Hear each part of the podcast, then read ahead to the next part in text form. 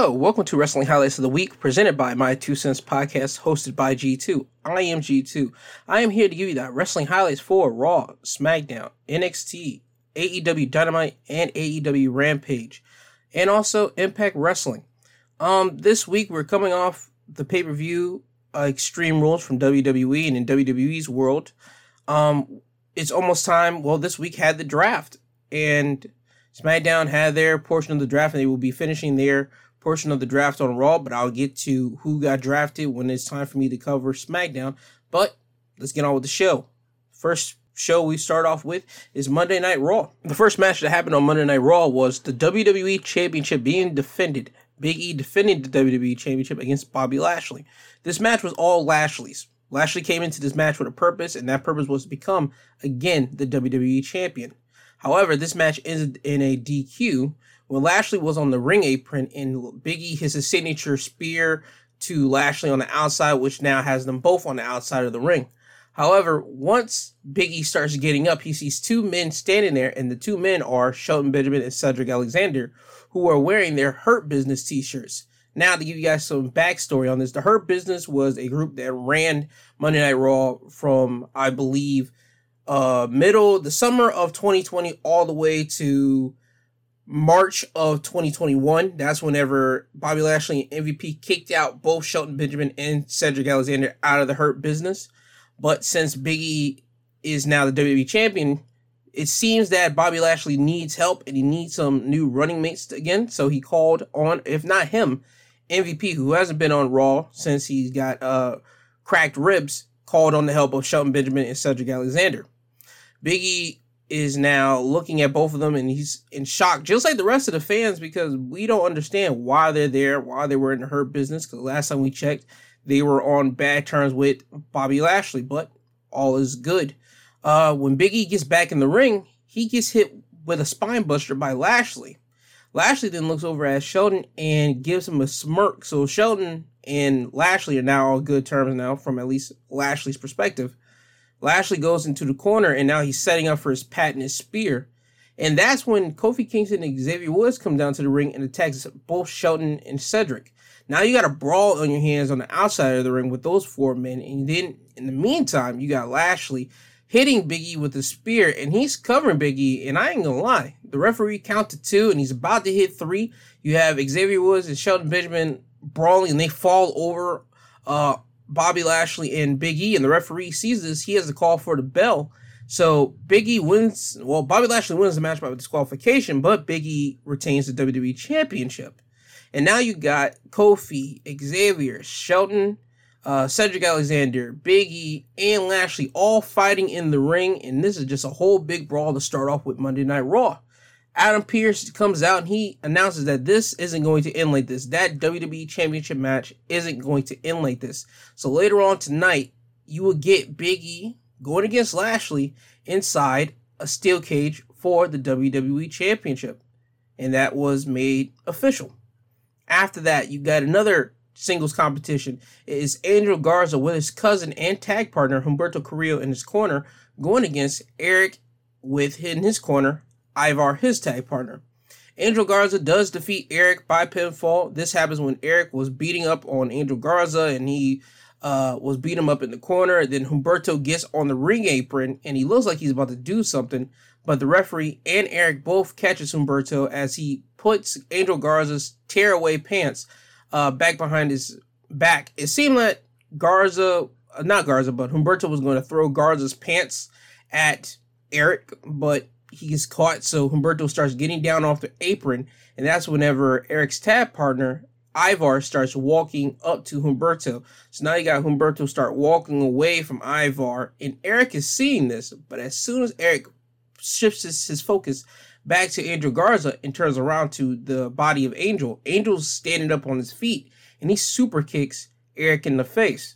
And now Angel Garza has a perfect opportunity to hit Eric with the wing clipper and cover him for the pin, and that's how Angel Garza beat Eric. After this, they show a recap of Extreme Rules, the Charlotte Flair and Alexa Bliss match, and how Charlotte destroyed Lily after the match. That's whatever. After this, we get another singles match. It's for the 24 7 championship, and is Reggie defending it against Ricochet. Uh, during this match, however, Drew Gulak and R-Truth and Drake Maverick are shown in the crowd watching this match. And this match does end in disqualification.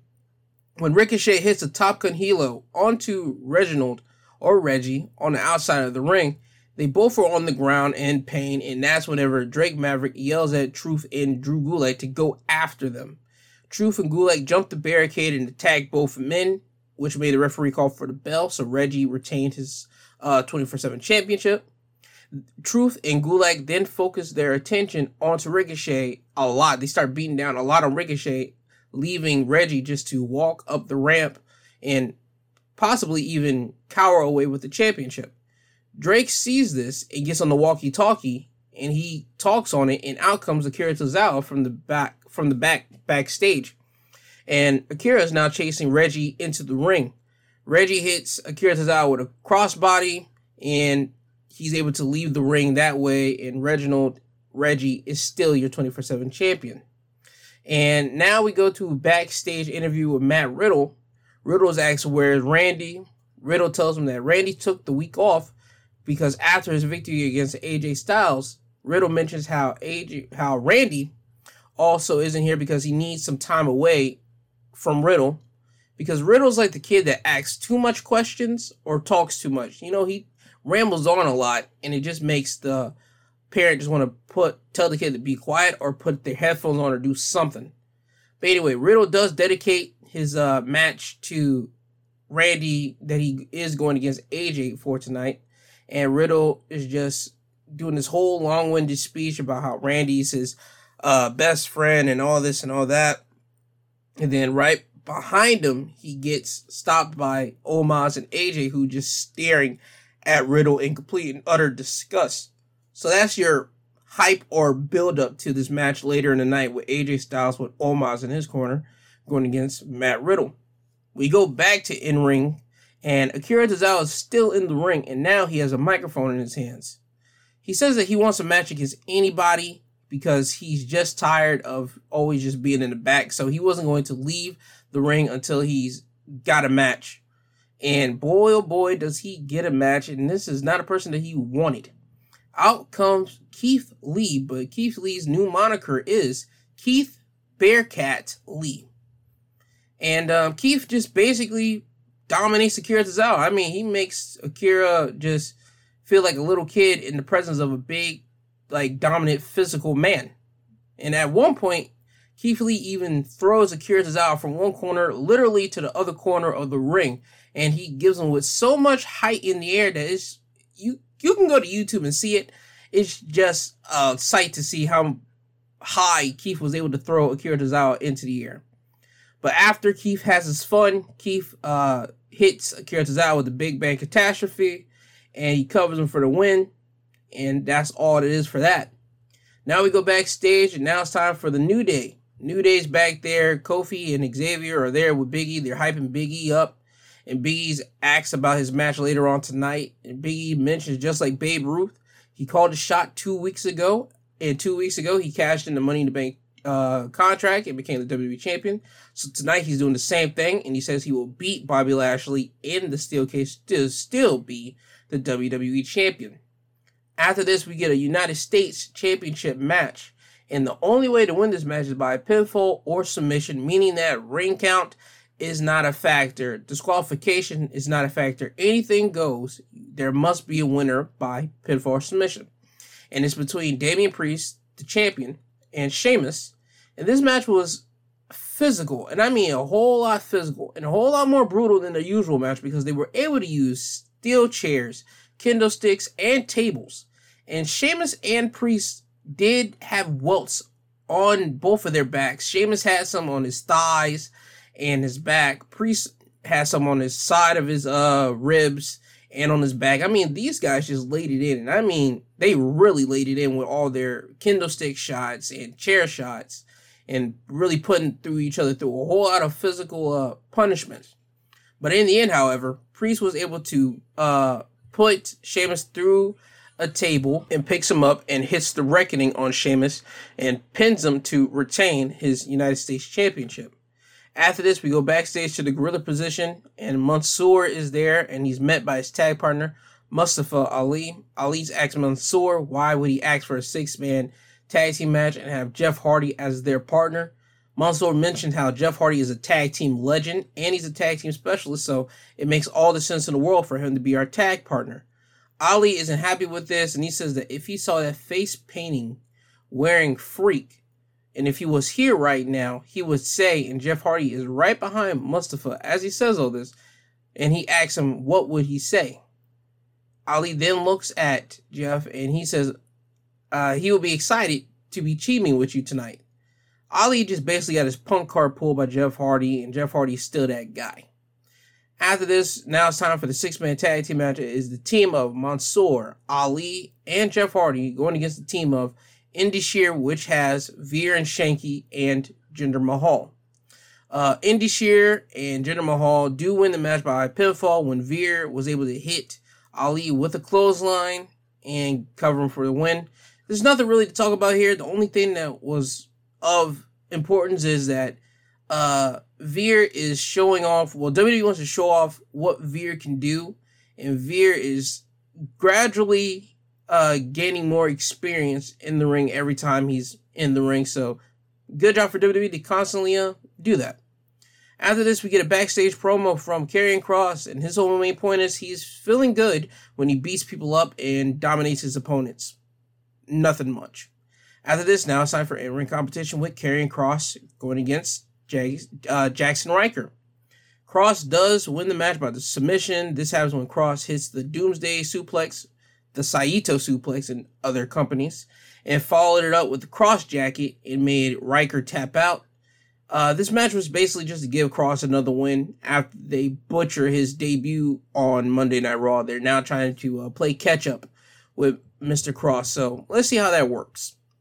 After this, we get Doudrop coming into the office of Pearce and Sonya Deville, and she asks them, can she answer Charlotte Flair's open challenge for the Raw Women's Championship tonight? Deville does give her the match because she's beating Eva Marie twice, and Charlotte Flair won't see it coming. So they give Doudrop the match. So later on tonight, we would get Doudrop going against Charlotte for the Raw Women's Championship. We go backstage now to Bobby Lashley, who's just constantly pacing back and forth and he talks about how Biggie cashed in the money in the bank on him when he just got through uh, having a grueling match with Randy Orton two weeks ago, and that how he wasn't at full 100% capacity. But tonight, Bobby's in 100% capacity, and he says he's going to beat Biggie to retain and win back his WWE Championship. Now it's time for in-ring competition. This time it's AJ Styles with Omos in his corner going against Riddle AJ beats Riddle by pinfall. This happens when Riddle was stalking AJ Styles, looking to hit him with the RKO as tribute to Randy. But AJ does get up and he grabs Riddle in midair and uh, was able to catch him and hit the transition from an RKO into a burning hammer. And after that, AJ was able to then set up his Styles Clash on Riddle, hit him with it, and pin him for the win. After the match, however, Omos gets in the ring and choke slams Riddle just to put an exclamation point on it that AJ Styles and Omos is nowhere near done with Riddle and Randy Orton and that they want back their Raw Tag Team Championship. Uh, after this, they play a video of Shayna Baszler attacking Nia Jax last week, just basically recapping the brutality that Shayna put Nia through. And now we go to Shayna Baszler walking backstage, and then she gets stopped and asked by an interviewer what she thought about when she hurt Nia Jax last week. Shayna just looks at the interviewer and then just stares at her for a brief moment and then leaves. She doesn't say nothing to her, she just straight leave. After this, we get now time for in-ring competition of the Raw Women's Championship match of Charlotte Flair going against Doudrop. And Doudrop was dominating this match a lot because Charlotte couldn't hit her power moves on somebody like Doudrop because Doudrop was a bigger chick and Charlotte just couldn't power. If anything, Dewdrop was able to hit Charlotte with suplexes and get her moves off on Charlotte. And it looked like, to be honest with you, that we were going to get a new uh, Raw Women's Champion, but that doesn't happen. Charlotte does win the match when Eva Marie comes out and Doudrop was about to hit her senton on Charlotte, but Eva distracted uh, Doudrop, which allowed Charlotte to hit Doudrop from behind and have Doudrop's head, well, her neck land on the rope, which gave the opportunity for Charlotte to hit the natural selection onto Doudrop and pin her and allowed her to retain her championship. After the match, Eva gets in the ring and taunts Doudrop. And once Eva turns around, Charlotte straight up just clothesline her. Charlotte is making the statement that she doesn't want anybody to take the shine away from her because all the spotlight belongs onto Charlotte Flair. Now we go to a home interview from Goldberg, and Goldberg's whole main point of this, his whole this whole interview is that Goldberg is still upset that Bobby put his son in the Hurt Lock at SummerSlam, and Goldberg is telling Bobby that he's going to hurt him real bad and that he's going to enjoy every single waking moment of it when that time comes. So Goldberg's not for play play on this. Goldberg is going to come back with a vengeance on Bobby Lashley after Lashley put uh, his hands on Goldberg's son at SummerSlam. So uh, let's just see how that works whenever that time comes. After this, we go back to in ring, and Eva Marie is standing in the ring, and she now has a mic in her hand. Eva claims that if she would have answered Charlotte Flair's open challenge, she would have become the WWE Raw Women's Champion. Eva is tired of being taken advantage of, and she said that she could have beat any woman in the back. And as soon as she says this, Eva tries to walk out of the ring, but Shayna Baszler's music hits, and Shayna Baszler walks right down to the ring, and she goes into Eva's face and put her right to sleep with the Coquina clutch.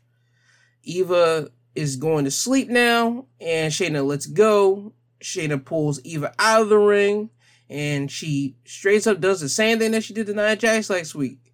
She fixed up Eva Marie's arm on the steel steps and jumps right on the arms to make it look like she broke Eva's arm, and Eva's now yelling in pain. So this will probably take Eva Marie off television for at least a good bit.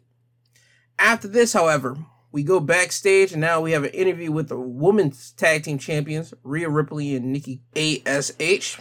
They talk about not being the same, but they came together for a common goal. The common goal being uh women's tag team champions, and that they're going to keep the women's tag team champions.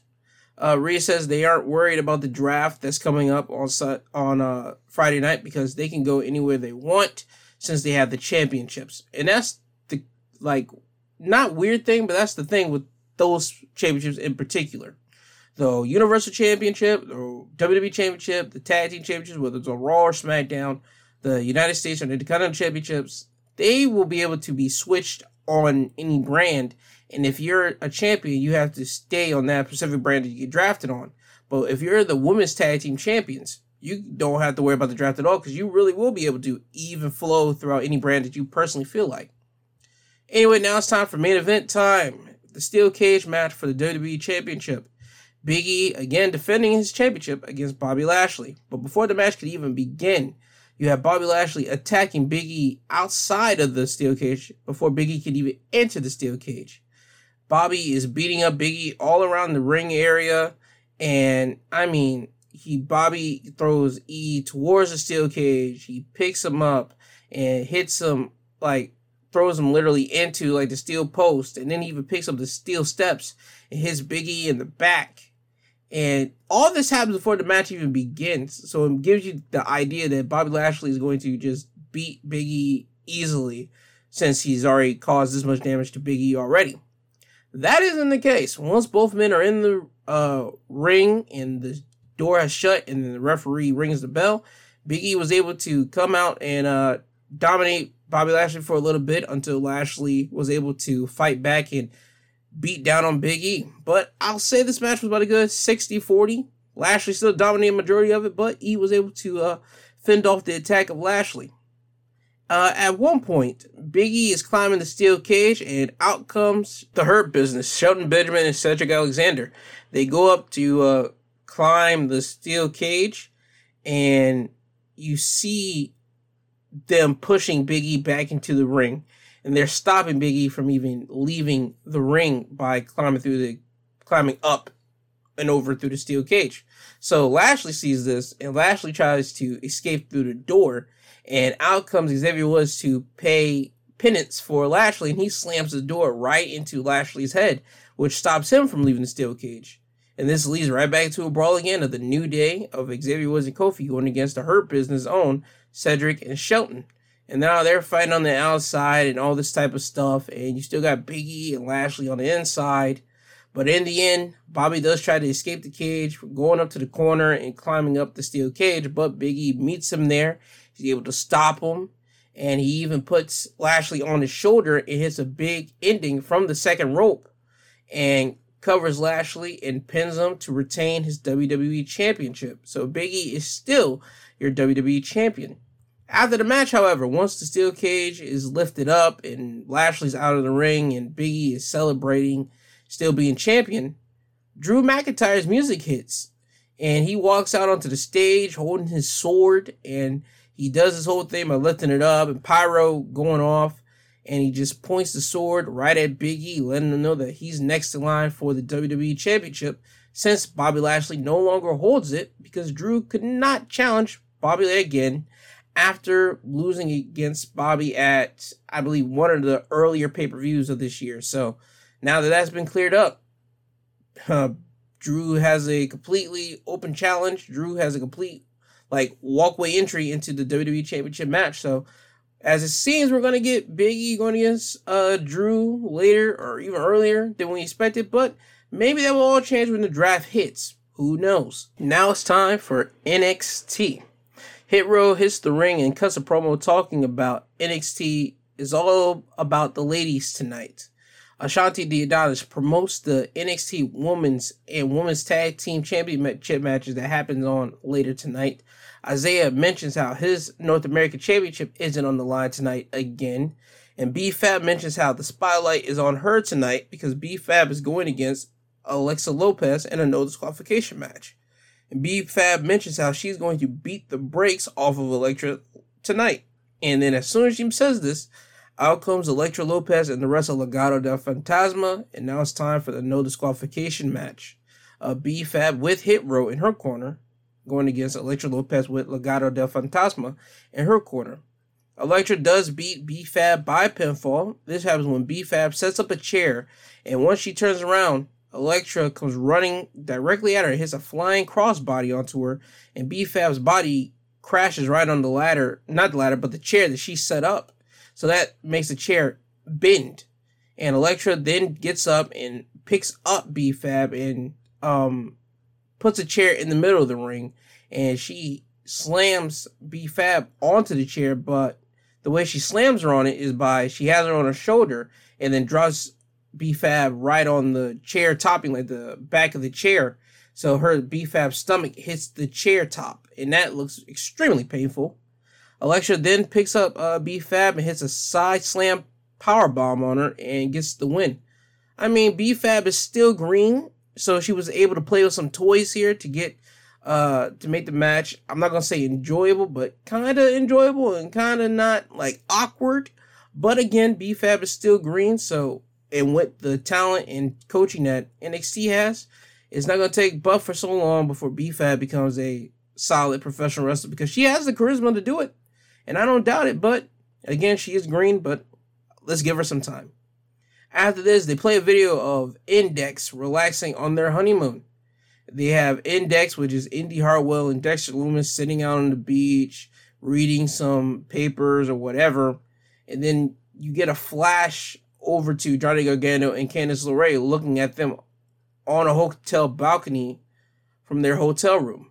Johnny mentions how everything has gone uh, good so far. Everything has been safe and harmless fun for Index. And Candice says, yeah, for now. Johnny asks her, what do you mean by that? Candice asks Johnny, doesn't don't you remember our honeymoon? Johnny says, yeah, with the grin on his face. And then you start seeing flashbacks of his wedding and the aftermath of it. You know what I mean? The adult and uh, parent activity. And Johnny just fixes his face and says he has to fix that and leaves to go fix it. And then they flash back over to Index, who's now in the water. They're enjoying each other's company. And then Indy happens to mention that she sees a shark fin and she tells Dexter to pick her up and they leave out of the water. And it turns out Johnny Gargano is that shark fin. He has a shark fin on his head, and he just did that to scare off uh, Indi and Dexter to kind of ruin their uh, time out there. And he says he's happy with himself after doing this. So that was the end of that video. And now we go back to in ring, and there's Joe Gacy sitting in the ring, and uh, he has a microphone in his hand. So now it's time for his in ring promo. He mentions how he wasn't getting canceled, meaning his character of the PC guidance counselor. Uh, PC guidance counselor meaning that he wants everything to be to be political correct, meaning the terms of a safe space, and um, we cannot we can figure everything out by using our words and not our fist. He mentions also how he became the biggest impact on NXT last week, more than Tommaso Ciampa, more than Bron Breakker, and more than any other superstar last week, and he didn't even have to even punch anybody because the internet was so riled up for this character of Joe Gacy. Literally, the internet wrestling community was so riled up that they wanted Joe Gacy kind of to be off. So Vince I believe in my head isn't going to kill the character of Joe Gacy, at least what this character represents, because Joe Gacy's supposed to be a bad guy. He's supposed to be representing a certain type of person. So if it connects with these people the boom, guess what? He's still going to be on television, ladies and gentlemen. Anyway, getting back to it, Gacy considers himself a higher person, and he mentions how he's here to bring about a new normal to NXT. And what that new normal is, I don't know, but we shall see in the uh, upcoming weeks. After this, we get Xyon Quinn going against uh, Oney Lorcan. And Xyon beats Oney by pinfall. This happened when Xyon hits a flying uh, forearm, a running flying forearm onto Oney Lorcan and pins him to cover him and wins the match. Uh, this match was basically to show off who Xyon Quinn is. I haven't gotten nothing from him. Only thing I do get from him is that he's a Samoan. He's not from the Anoa'i family, which means the Roman Reigns, the Usos, the Yokozuna, the Rikishi family tree, or even the Rock family tree. He's not from that. He's his own Samoan. So we will see how he has to do in WWE. After this, we get a video package of Grayson Waller. He's a thrill seeker, and he talks about he called a shot last week against Roderick Strong on NXT for the Cruiserweight Championship, and tonight he's going to get it. So and he mentions that he wants to become the Cruiserweight Champion tonight. And we shall see if that happens later on.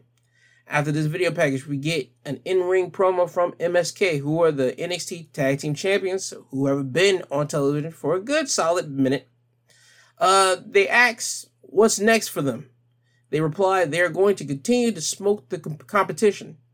They are still going to be at the top of the mountain, and anybody that tries to come up they're going to get knocked back down. It doesn't matter if it's the old bulls of NXT or the new pups of the NXT, they're all going to get dropped.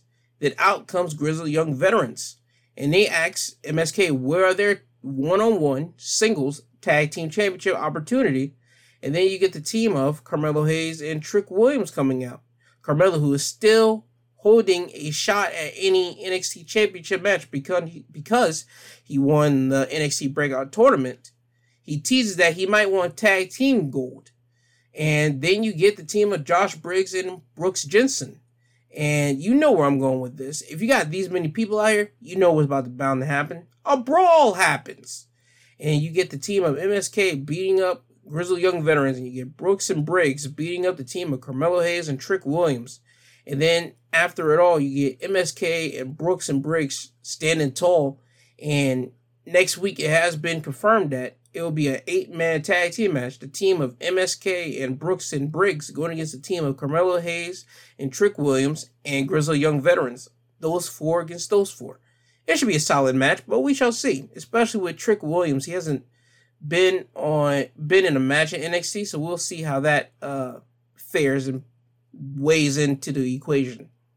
After this, we get a backstage interview with the NXT Women's Champion Raquel Gonzalez. Raquel mentions how Frankie Monet is a great opponent, but she's about to be another victim to Raquel Gonzalez. And as Raquel was speaking, you get the trio of Toxic Attraction walking by Raquel Gonzalez.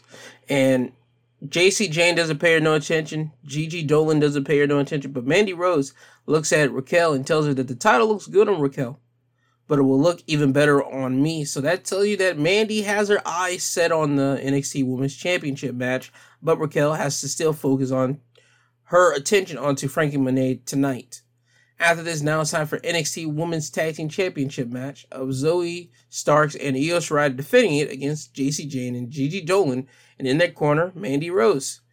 Io Shirai and Zoey Starks win the match to retain their uh, championships, and this happened when Zoe hits her finish of a, I believe, tilt a whirl and then turn it into a knee to the face on Jacy. And then she goes and hits a crossbody on the outside to Gigi Dolan, who's on the outside of the ring. Io Shirai then goes to the top turnbuckle and hits her patented moonsault and pins Jacy for the win. And after this, we get a video package of big old Bron Breakker. The main point of this video package is that he is here at NXT to become NXT champion, and he calls out Tommaso Ciampa by name, and he says he isn't a patient man. So this tells you that Bron Breakker sooner or later, matter of fact, sooner rather than later, will be going against Tommaso for the NXT championship. And I tweeted this out. Bron Breakker sounds like his Uncle Scott Steiner. I mean, by God, this guy really is a Steiner. I mean, yeah, sure, he's born a Steiner. He's Rick Steiner's kid. But if you were to see how he looks in the singlet that he wears, the singlet represents his family. His boots that he's wearing, I believe those are his father's boots. And his voice sounds like his Uncle Scott Steiner. I mean, if the next step is him uh, dyeing his either goatee or hair blonde, Oh yeah, we got a complete full Steiner on our hands, and I mean a full Scotty. And I tweeted out that Bron Breakker is Scott Steiner in another timeline. Because Scott Steiner was an athletic guy and he was big and bulky. And Bron Breakker is a big, bulky guy. And if he has the athleticism as his Uncle Scott, oh yeah, my tweet stands true. Bron Breakker is Scott Steiner in another timeline. But anyway, after this, we get Tommaso Ciampa FaceTiming NXT to respond to the video package from Bron Breakker. Tommaso says he loved the video package and understands that Bron isn't a patient man. But Bron has to understand that Tommaso took some time to win back the NXT championship that he never lost. Tommaso does break down the days, I believe it was like 900 and some odd days since he's held the NXT championship. And he says that he is never going to lose that again. So Tommaso does mention also that uh versus Bron is going to happen sooner rather than later. But once it happens, Bron is going to drown in the experience from Ciampa because Ciampa is a veteran in professional wrestling. So he's basically saying that Bron isn't going to be able to hang with Tommaso, and Tommaso is going to uh, basically beat him and almost embarrass him in a way. After this, we go to in ring competition, and it's the match of Andre Chase going against Boa with Mei Ying in his corner, and Boa wins the, wins this match by pinfall. This happens when Boa kicks Andre in the chest, and Andre rolls out of the ring, and Andre is yelling at Boa, and Boa wants to get at Andre, but the referee stands in between Boa and tells him to stop before Boa can even leave the ring. Andre then goes up to Mei Ying and starts trash talking her, and she ends up blowing mist into Andre's face. Andre quickly backs away from her and he's rubbing his eyes and he gets into the ring. And then as soon as he does this, Boa grabs him from behind and hits a fa- falling reverse DDT for the win. After this, we get Johnny Gargano going back to Candice and he told her about his plan working, basically the shark fin. Candice asks Johnny, okay, where are they at now? Johnny says they're probably going to their room.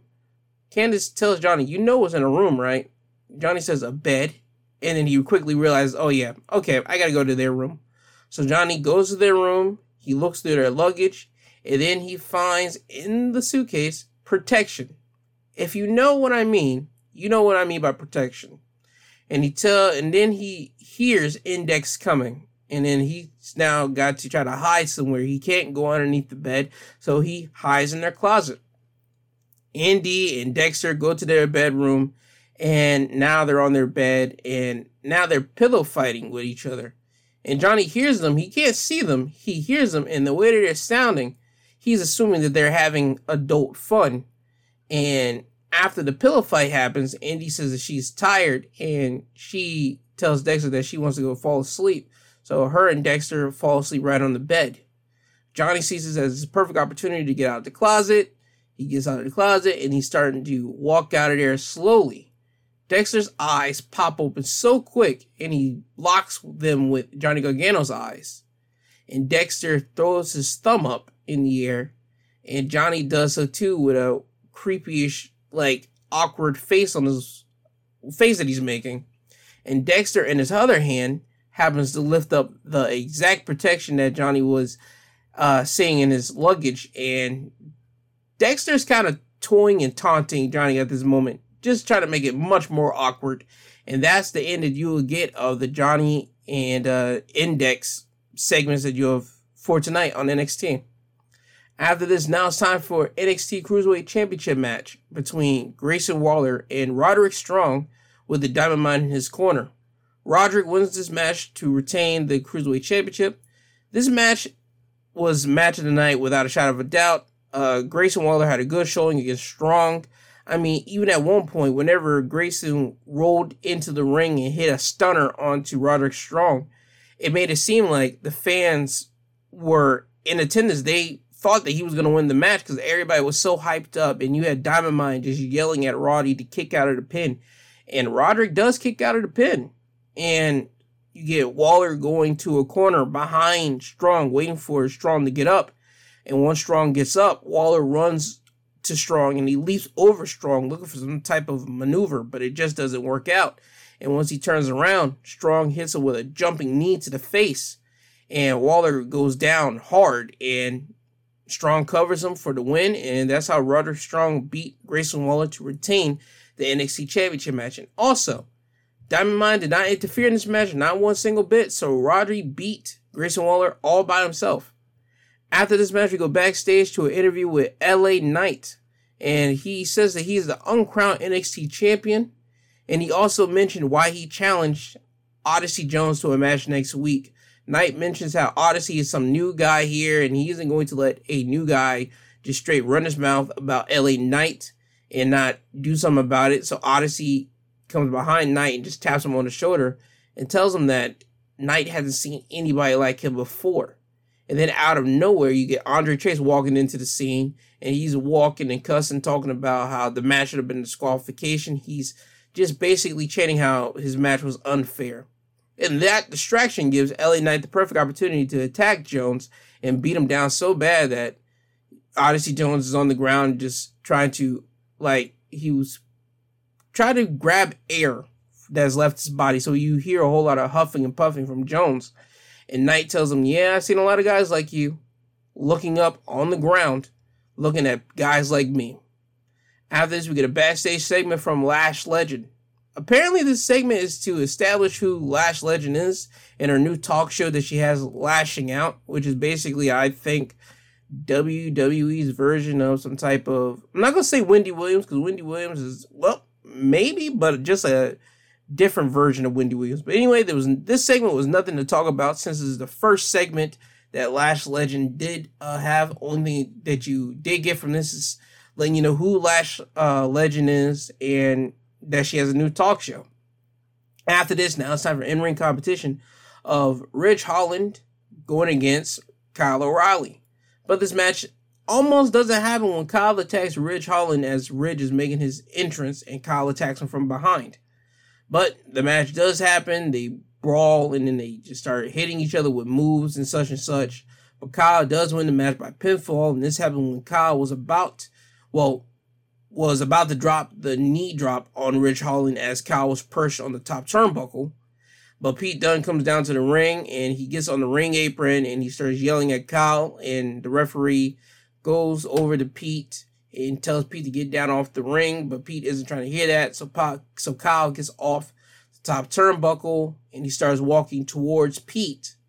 And Ridge Holland then sees this as an opportunity to grab Kyle O'Reilly from behind and lift him up and try to hit the Emerald Fusion on him. But Kyle was able to get out of that and shove Ridge Holland into Pete Dunne, who's still in the ring apron. And Pete falls down, and this sees Kyle roll up Holland for the win with a schoolboy. After the match, Kyle gets attacked by both Ridge Holland and Pete Dunne. And this continues to happen until Von Wagner comes down to the ring to save Kyle O'Reilly. Again, a new face that debuted two weeks ago that they want to let every fan know that, okay, this is the guy. another guy that we want to let you guys see who he is, let you know who he is, let you know that this is literally a new era of NXT here. After this, we get a video of Tony D'Angelo, and the main point of this is that he will be debuting on NXT next week, and we shall see what this uh, Mafia character has to offer. After this is now time for the main event of NXT, and it's for the NXT Women's Championship match. Franky Monet with Jessi Kamea and Robert Stone in her corner going against Raquel Gonzalez. Raquel wins the match and retains the NXT Women's Championship, and this happens when Raquel catches Franky Monet uh, coming off the ropes, and Franky was about to hit uh, Raquel with a boot to the head, but Raquel was able to catch the boot and lift up Frankie, Franky Monet with the Chingona bomb and slam her, cover pin her for the win. After the match, Franky Monet is being helped out of the helped off the ring by Jessi Kamea and Robert Stone, and Franky Monet and the rest of her company are looking at Raquel Gonzalez, just staring at her Raquel in the ring, and then out comes Toxic Attraction. They come down behind Franky and company, and they just stare at them. And Franky and the rest of her company think that they have a clear passageway to leave the ring because Toxic Attraction tells her to leave, but they lie. They attack them from behind and they beat down on Franky Monet, Jessi Kamea, and Robert Stone and leave them laying at the ring uh ring ramp. After this happens, you get Toxic Attraction turning their focus right to Raquel Gonzalez and they circle the ring like hyenas. And Raquel knows what's about to happen, so she decides to make the first swing herself so she has the women's championship in her corner, well, in her hands, and she swings it at Gigi Dolan and connects with it and hits her right in the head. And later, you will find out that Gigi's uh, head was cut open and she's bleeding from the shot in the head. But then you leave Jacy Jayne and Mandy Rose to come into the ring and attack Raquel Gonzalez. And Raquel was able to hold her own. I mean, she was beating up on both Jacy and Mandy, but all that changed whenever Gigi came from behind and chop blocked her behind the knees and dropping Raquel Gonzalez.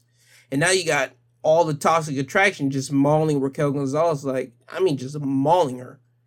And you get Gigi holding up one arm, Jacy holding up another arm, Raquel Gonzalez. Now they're just holding her so Mandy Rose can hit her with her patented bicycle knee to the face. And this drops Raquel Gonzalez. So at the end of NXT, you got Toxic Attraction standing over the body of Raquel Gonzalez, and Mandy Rose looks at the NXT Women's Championship, lifts it up, and basically declares herself the new uh, number one contender for the NXT Women's Championship.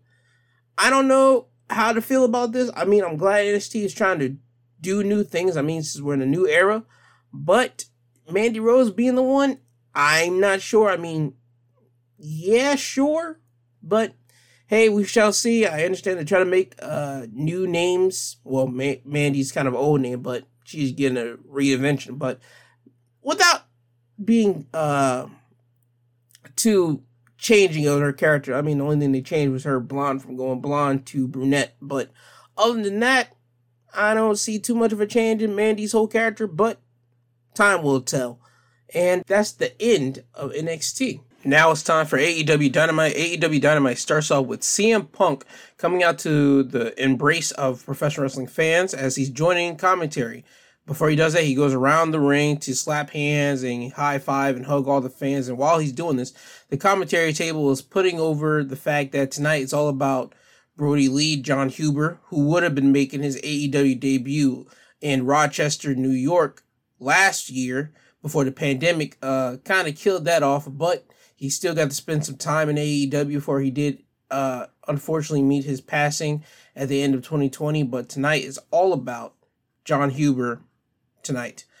Uh, the first match of the night starts off with Adam Cole going against Jungle Boy. Adam Cole wins this fantastic match by pinfall. This happens when Jungle Boy has Adam locked into the STF lock, but they call it the snare trap. And Adam was crawling to the bottom rope, and Jungle Boy sees this and he pulls and brings Adam Cole back to the middle rope. And when this happens, Adam kicks Jungle Boy out of the ring. And once Jungle Boy gets back into the ring, Adam tries to hit him with a clothesline, but Jungle Boy ducks and goes behind Adam and grabs him by the waist. and Adam goes over to the referee, and now the referee's backs against the ropes, and Adam's pushed up on her, and the referee can't see nothing. So this allows Adam to lift up his leg and back kick Jungle Boy directly in the family jewels. Jungle Boy drops uh, to the mat on his knees, and this allows Adam Cole to hit him with the boom, which is the last shot that it was referred to in NXT, which is basically a running shining wizard to the back of the head. Adam Cole does this and he covers Jungle Boy and he pins him. Again, this was a fantastic match. It was a great opening match for AEW Dynamite. As soon as that match ends, the Super Elite comes out, which is Karl Anderson and Doc Gallows, who are the Impact Tag Team Champions, Kenny Omega, who is the AEW World Heavyweight Champion, the Young Bucks, uh, Brandon Cutler, and also Michael, Michael Nakazawa. By his absence was Don Callis. Don Callis wasn't there. Weird to me, but nevertheless. Uh, Karl Anderson states that to be the elite, you have to be the Impact Tag Team Champions, the AEW World Champion, Adam Cole, the greatest tag team that has ever been produced, which he calls the Young Bucks. And then Adam grabs the mic and says that he told everybody so, that he could beat Jungle Boy without nobody's help, and that since he's been in AEW, he has been undefeated. Omega gets the mic and he mentions how his match with Daniel Bryan is one of the greatest matches of all time in AEW. He's been getting that shout out from fans, people within the industry, people trying to contact him on Facebook, Twitter, and he, he even said even MySpace. But Omega makes it clear that Bryan couldn't get the job done and that there will be no rematch. As soon as he says there will be no rematch, Daniel, well, Bryan Danielson's music hits and he walks out and stands on the ramp. Bryan asks the fans, do they want a rematch? And they hit the yes chant. Bryan says that he also wants a rematch, but apparently Kenny Omega doesn't have any balls. So Bryan then gives Kenny the new nickname, Kenny No Balls Omega. And that's when all the fans starts cheering and chanting Kenny No Balls Omega. They start cheering, no, they start chanting Kenny No Balls. So Kenny is so just apoplex. He's so just upset in the ring, but you hear the elite try to calm down Kenny and Bryan says, you know what? Since Kenny has no balls, what about the rest of the elite? Who has the balls to step up and fight him on Rampage? Omega asks Bryan, matter of fact, why are you waiting until Rampage? How about right now? Bryan says, right now? Okay, that's fine. But I'm not coming out here alone. And he calls out his reinforcements. And out comes Jurassic Express, which is Marko Stunt, Luchasaurus, and Jungle Boy. Kazarian and Christian Cage. And then they rush down to the ring. And as soon as they get into the ring, the Super Elite leaves the ring. And it was later announced in the night that on AEW Rampage, Nick Jackson answered the call. So on AEW Rampage, it would be Nick Jackson going against Bryan Danielson. And more than likely, that'll probably be a great match. After this, we get a backstage interview from uh, the Lucha Brothers. And the Lucha Brothers are holding the AAA Tag Team Championships and the AEW Tag Team Championships. If you don't know what AAA is, AAA is the number two Mexican wrestling promotion down in Mexico. And as I said, they're the tag team champions for that uh, company as well. But before any questions could be asked to them, they're interrupted by Andrade and his handler. Andrade congratulates uh, the Lucha Brothers for being tag team champions, and he asks them, "Where's Pac?" This still uh, is proving a point for Andrade to try to poke and prod the Lucha Brothers to try to leave Pac's side and kind of join him. The handler steps in and asks Andrade, "Is it okay for him to speak?" And Andrade says, "Yes, yeah, sure." He tells the Lucha Brothers that they haven't defended the AAA tag team titles lately, and he says that we should change that. Andrade then mentions that he has luchadors that are ready to jump at the opportunity to go at those AAA tag team titles. So more or less, probably next week, or if not next week, the week following, we're probably gonna get a AAA tag team uh, championship match on AEW, and I can't personally wait to see that because luchadors are different. They're not the standard of Mexican, uh, not Mexican, but American style wrestling where we see American mixed in with the British wrestling, which now mixed in with Japanese strong style. when you get luchadors do their whole lucha libre thing, they are high flying. They get uh, power moves from time to time, but majority of their matches are nothing but high flying. And now they incorporate a whole lot of kicks. So whenever that match does happen on AEW Dynamite, because it will, uh, I can't wait to see it. After this, we get the tag team match of Matt Sydal and Dante Martin going against the team of Big Shotty Lee Johnson and Cody Rhodes, and in their corner is Brandi Rhodes and Arn Anderson. Uh, beginning of the match, Arn Anderson wanted Shotty Lee to start the match off, but Cody kind of jumped the gun and he got into the match. So that kind of played a whole thing of Cody not listening to Arn and Arn kind of getting frustrated. But in the end, Cody and Shotty Lee Johnson do win the match by pinfall. This happens when Cody was getting beat up by Dante Martin. And Shotty had to pull Cody over to the corner, tag himself in, and Shotty Lee was able to hit a super kick and hook Dante Martin up for a brainbuster, technically onto the knees, cover him for the win, and that's how they win.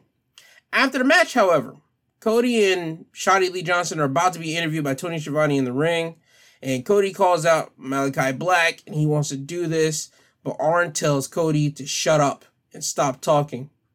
Arn tells Cody that Malakai has been destroying the Nightmare family ever since he got into AEW. He beat Cody the first time. He's ran roughshod over Shotty Lee. He beat Dustin. He beat my son Brock. And the first time you got destroyed. And the second time, you didn't keep your eye on the ball because you checked on me and you weren't supposed to do that. You were supposed to go and finish him off. But the Arn Anderson got on Cody's butt, especially with this one line that I'm about to let you guys hear right now because he tells everybody, and especially Cody, what the difference is between Arn Anderson and Cody Rhodes. You pull up to a red light, a man jerks your door open, says, Out of the car, I'm taking your car. You say, Okay, take it. Just don't hurt me. Wow. You know what I do? I pull out the Glock, put it on his forehead, and spill his brains all over the concrete. I'm Arn Anderson, and all that that implies. And I'll be damned if I'm going to coach a loser. Come on with me, Lee. At least you listen to me. Now, as you hear from Coach Arn, Arn isn't uh pleased with losers, and he's now kind of separated himself from Cody. And let's hope that Cody does uh take some advice from Arn. Basically, Arn is basically telling Cody that you need to get a killer instinct. You need to just double down and beat down on your opponent. You don't need to worry about me. You don't need to grandstand. You don't need to pump in circumstance for anybody. You need to go out there and be Cody. You need to go out there and be that killer. That's what you need to do instead of being this mamby pamby guy, whoever this guy is. I don't coach losers. I coach winners. So, with that being done, let's uh hope that Cody does find this killer mean streak that he's needing, especially if he wants to go after Malakai Black in the future. After this, we get a six man tag team match. A team of Darby Allin, Jon Moxley, and Eddie Kingston going against the team of Bear Country and Anthony Greeny. Darby Allin, Jon Moxley, and Eddie Kingston win the match by pinfall. Not a shocker. This happens when Moxley and Kingston hit the vi- hit the Violent Crown, which is a half Nelson uh, clothesline combo on Anthony Greeny for the win. Uh, this match just wants to highlight Darby and John and Kingston because apparently they needed a match on the card, and that's the only match that they needed, technically, that they could just fill in, especially with three of their biggest stars on AEW. So I'm not mad at that. Um, after this, they show a video package of Dr. Britt Baker and Ruby Soho. The main point of this is that Ruby mentions how she was robbed of the AEW Women's Championship last week in her championship match. Britt says that Ruby is now at the back of the line. She's not going to be able to come nowhere close to her AEW Women's Championship. Ruby does mention that she's going to make Britt pay for screwing her over last week. So Britt Baker is still women's champion. Ruby Soho is out for vengeance, and we'll see how that works in the future. After this, we get a 16 man tag team match. Orange Cassidy and the whole Dark Order going against the Hardy Family Organization, and that is the Private Party, Butcher and the Blade, TH2, which consists of Jack Evans and Angelico, Matt Hardy, and a guy named uh I don't know my man's name like that, but he. Oh no, Yora Yoli, Joel He, I believe. Anywho, um, during the match, Dark Order were in uh, complete disarray. I mean, they've been building up with uh some disagreements between Alex Reynolds and Evil Uno constantly from weeks on end. In this one, they had a little disagreement in the middle of the match, and Evil Uno just walked off and he said that he's done with this. And he walks up the ramp. And as he's walking up the ramp, he's stopped by both Stu Grayson and Colt Cabana, who tell him that he need he needs to go back down there and help them in this match as they're getting their butt kicked by the HFO. Uh, Uno continues to refute that he's not going back there. He's not going back down there until Brodie Lee's wife and kid comes down there, negative one, along with Tay Conti and Anna Jay, and they meet him at the ramp. Negative one throws a roll of papers at Evil Uno the same way that his father Brodie Lee did to Evil Uno on the YouTube uh, show, being the elite. Their little uh, skit would be that Brodie Lee would throw a roll up of papers at Evil Uno for being a well, being a screw up. And that's what evil that's what negative one is symbolizing the evil Uno. And as soon as he does this, Brodie Lee's wife, or now widow, goes up to Uno and tells him that he got to go back down there and fight. This isn't about them tonight. And Evil Uno looks at her and he goes back to the ring and he says, okay, we'll do it. Evil Uno goes back in the ring and now everything's going directly and according to plan. And it goes straight to the finish. And the finish is whenever Evil Uno and, uh, nope, not Evil Uno. The Dark Order clears house and Alex Reynolds and John Silver start hitting their tag team combo on the poor Yura, uh, the guy on the HFO. And before they pin him, they send him over to Evil Uno and Stu Grayson, who hit their tag team uh, finisher, the Fatality. Then they cover the man, and then they get the win. After the match, Brodie Lee's wife, their son, Negative One, Tay Conti, and Anna Jay enter the ring, and Brodie Lee's wife makes Alex Reynolds and Evil Uno shake hands. And for now, the Dark Order are back on the same page. I'm not sure if they're going to be back on the same page next week or the weeks following. But for tonight, in the tribute of Brodie Lee, their Exalted One, their leader of the Dark Order, it seems that they're technically and temporarily on the same page. Now we get a video package of the new signee of AEW, Lio Rush. And the main point of this is that he's here to let everybody know that he's a man of money. He's a man that knows about finance. And if anything, he knows about how to get the money, what to do with it, how to flip it, and how to make more money for himself. So if anything, that's what you're going to see on AEW. Lio Rush being that star that he's meant to be and always has the possibility, and it just needed the platform to really show off his uh star making ability. After this, we get an FTR back uh, stage promo, and Dax mentioned how his father said that excuses are for the are the crutches for the weak and untalented. And Dax mentioned how this isn't a yeah, this might be an excuse, but they're not untalented and they're not weak because Dax almost lost his arm whenever he got his arm split open and how they wanted to embarrass Sting and Darby Allin last week and how they lost focus. But now that Tully Blanchard is back on top, steering the ship for the FTR, they're back on their way to success. Okay, after this, we get an in ring promo now from Dan Lambert and the Men of the Year. Dan does give Chris Jericho some props. He gives him some praise from taking AEW from a low uh, budget wrestling company, which is a lie, and bringing it to the main uh, company that everybody really wants to go to. And he also talks about how Chris Jericho was able to take a beating from the Men of the Year and American Top Team last week, but again, he lost and he took a beating from American Top Team and the Men of the Year last week. Uh, Scorpio Sky, I think it's the microphone and mentions how AEW has hasn't been paying him any attention and he then lists off his accomplishments that he has done in AEW. He's the first ever tag team champion.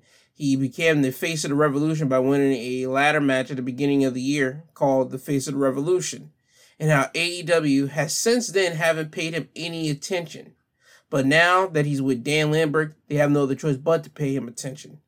Ethan Page says that AEW doesn't like them because they don't swear, cuss, paint their face, and that they're not the prototypical flippy do guys from AEW.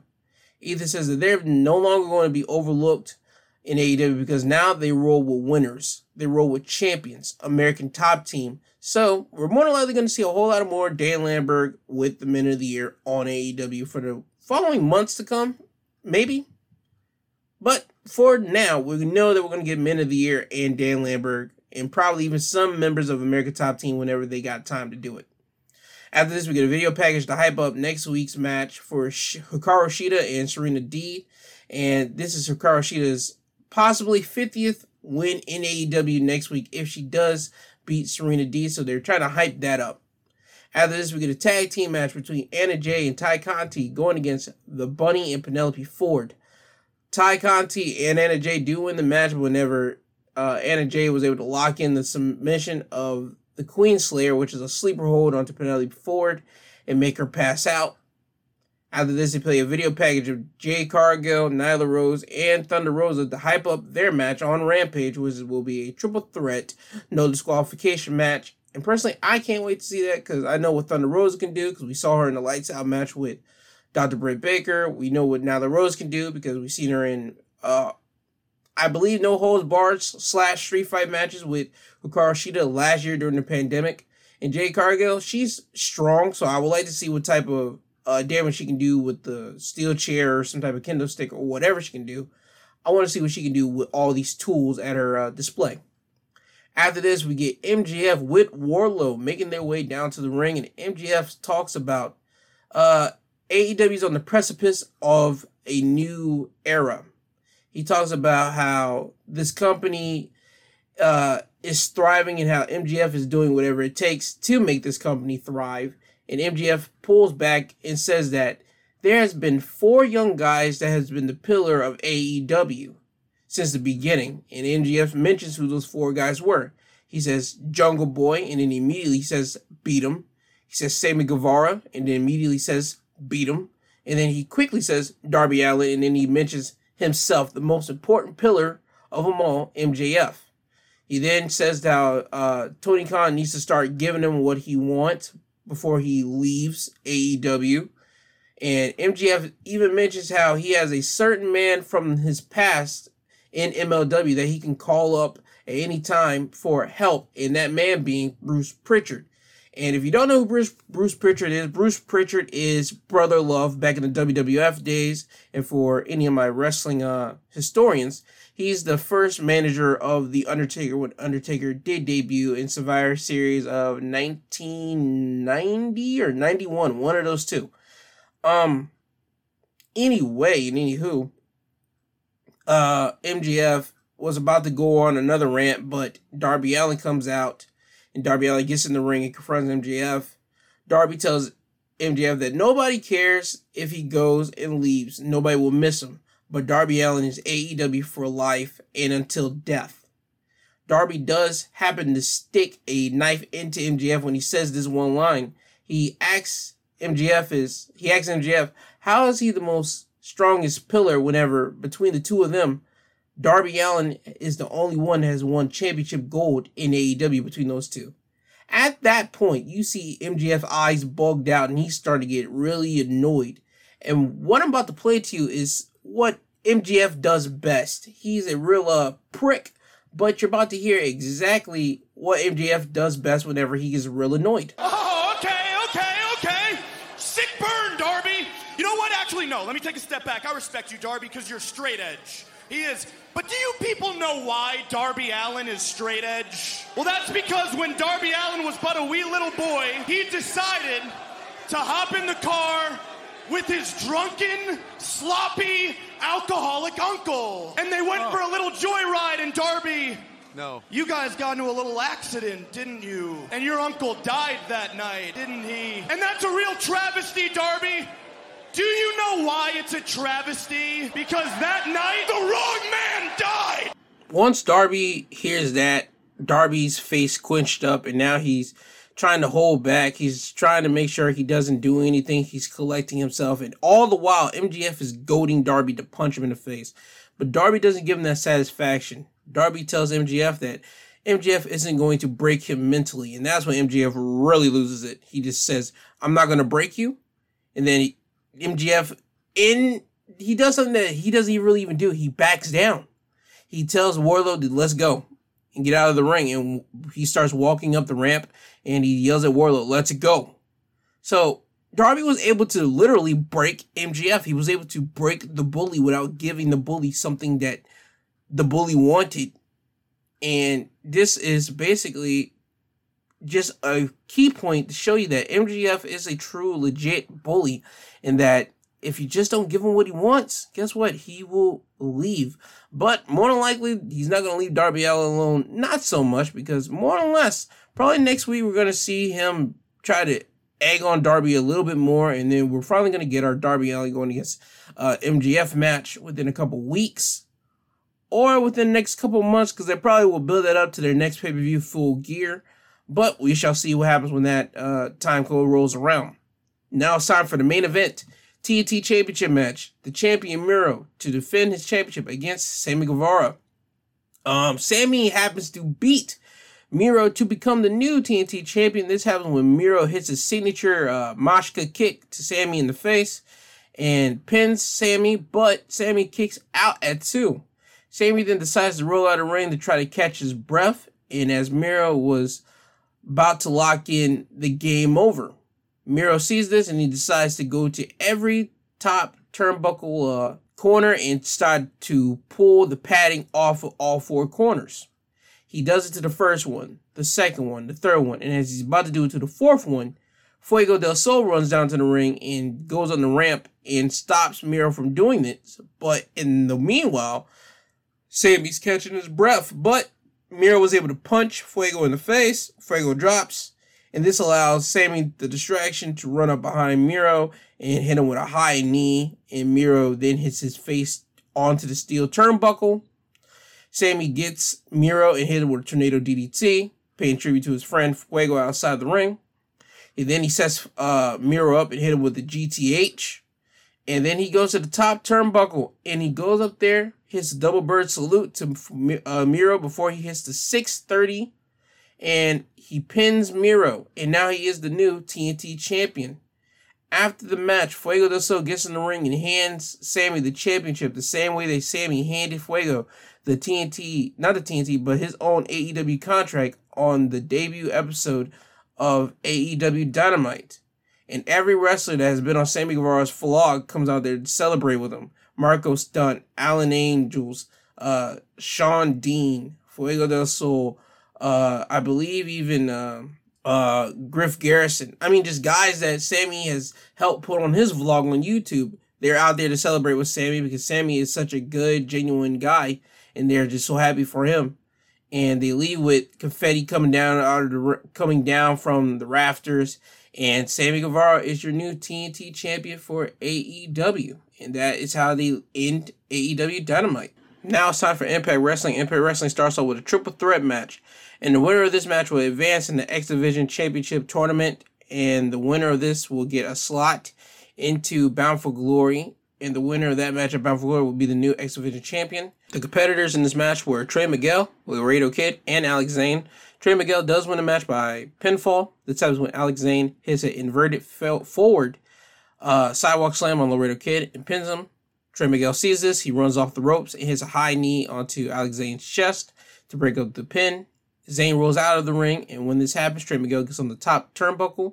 And as Laredo Kid is sitting up, Trey Miguel hits a meteor off the top rope onto Laredo Kid, and then he covers him for the win. And Trey Miguel has now advanced in the tournament.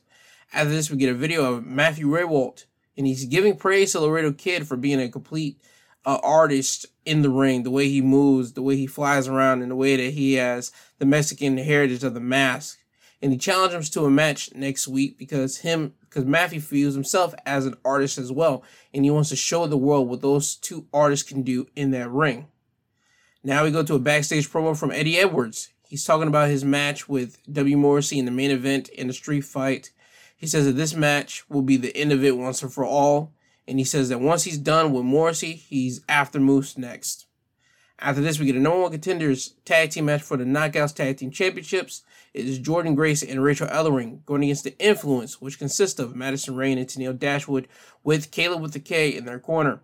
The Influence are your new number one contenders for the Knockouts Tag Team Championships. This happens when Kaleb has Jordynne Grace by the hair and the referee is distracted, and the Influence hit their double team uh, tag team finisher, which is now the stroke, the double team stroke on uh, Rachael Ellering, and Madison Rayne pins Rachael for the win. After this, we get a backstage interview with Christopher Daniels, the fallen angel, who has made his return back to Impact Wrestling. He said he's back because he's heard so much about this forbidden door and wanted to come back to Impact Wrestling. And since he was one of the people that helped build up Impact Wrestling, he felt that he had an obligation to come back to Impact. Josh Alexander walks up to him and thanks him for helping him out last week and is glad to see him back in Impact. Christian walks up and says that Josh wouldn't have needed any help if he would have kept his eyes on the prize, which is Ace Austin in their match that he had last week. Josh and Christian are about to start slinging comments at one another, but Christopher Daniels stops them and tells them they need to be civil, especially since this is uh, Daniels' first night in Impact Wrestling.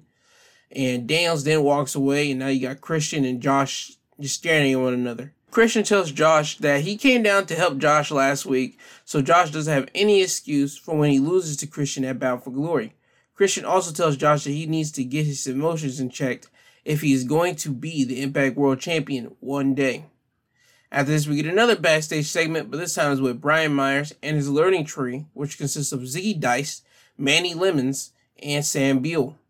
He makes them do push ups to improve their physical fitness, and once they're done doing their push ups, they stand up and they see VSK just standing there.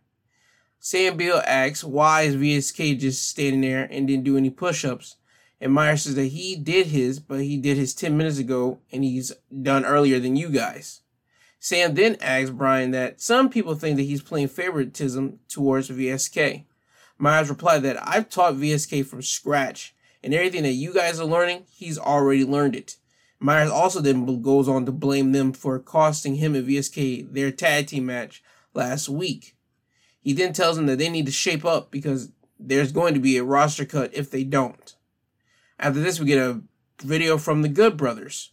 The main purpose is they're on vacation and they talk about how they need new uh, tag teams to face at Bound for Glory, and they propose a number one contenders tag team match between the team of Finjuice and Bullet Club, and the winners will face them at Bound for Glory for the tag team championships. After this, we get a video of Deonna Purrazzo pulling up to Mickie James' farm. Deonna Purrazzo does find Mickie James in her barn, and then once they see each other lock eye to eye, they start fighting inside the barn. You see them hit each other with red barrels. They hit each other over and over again. And then at one point, Deonna Purrazzo even tips over uh, Mickie James' wheelbarrow on her, and it kind of hits Mickie in the arm a little bit. Ultimately, Deonna does stand tall whenever they're outside the barn and they're out in the actual grass and they're right next to a uh, water water. I'm not water hose in a in a bucket that's full of water. Deonna Purrazzo dunks Mickie James' head in there and she holds her head in there for a couple seconds and then do it again and then goes back to do it again and now she lets go of Mickie and walks away. So Deonna Purrazzo has now beaten up Mickie at her house and Mickie James is beating up Deonna Purrazzo at her house and not her house literally, but her house figuratively, meaning at Impact Wrestling. After this, we get a backstage promo from Finjuice. They talked about how last week they were overmatched by Bullet Club of Hikuleo, uh, Chris Bey and the returning El Phantasmo, and that they now found a plus one to take on Bullet Club, and that plus one is Chris Sabin. And they challenge Bullet Club to a six man tag team match next week, and it does get accepted. So next week we will get Bullet Club going against Finjuice and Chris Sabin. After this, we get an in ring competition of Madman Fulton with Ace Austin in his corner going against Christopher Daniels. Christopher Daniels does win this match by pinfall. This happens when uh, he hits Madman Fulton with the Angel's wings and then he covers Madman Fulton, but Fulton kicks out at one. So this makes Daniel go over to the top turnbuckle and he jumps off and hits a spinning STO on Madman Fulton. Then Daniels goes to another turnbuckle and goes over and hits the BME, the best moonsault ever, and he covers Madman Fulton and he gets the win.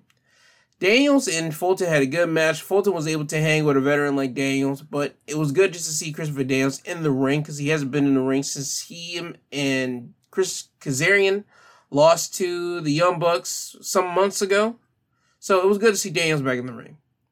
After this, we get a backstage segment of Madman Fulton and Ace Austin going to Scott D'Amore's office and trying to find him because during Madman Fulton's match, Josh Alexander came down to fight Ace Austin, and those two got in a brawl, and they got sent up the back and to the back uh, area. So they knock on Scott's door. They tell Scott that the inmates are running the asylum, and they want to know what Scott's going to do about this. So Scott makes the announcement that next week on Impact Wrestling, it will be a tag team match between Madman Fulton and Ace Austin going against the team of Christian Cage and Josh Alexander. After this, we get a Violence by Design promo in ring promo, they call out Rhino and tell him that he has to make a choice.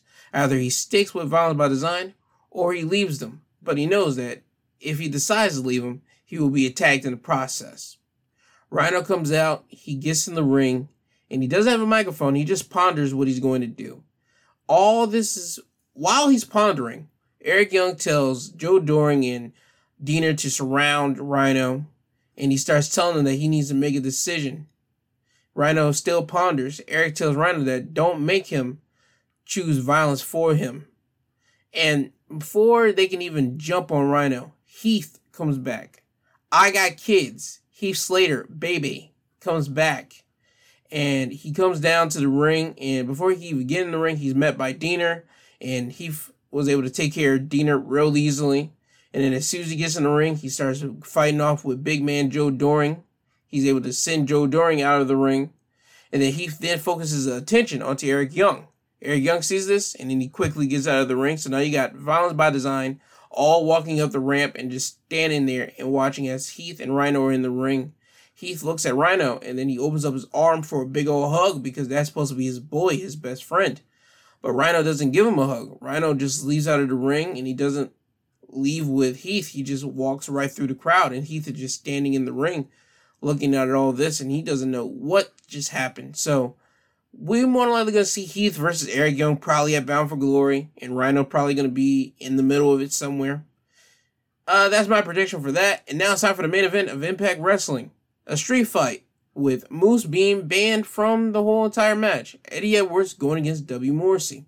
Eddie does win this brutal street fight, and during the street fight, you saw them use chairs, steel can, uh, trash cans, I mean, steel steps, baking sheets, and even a barbed wire steel chair. Eddie does win this match when uh, his wife Alicia comes down and she hits Morrissey in the back with uh, kendo sticks. And this allowed Eddie to slam Morrissey with a powerbomb through chairs that were set up. And as Eddie was covering Morrissey, Morrissey kicks out at one.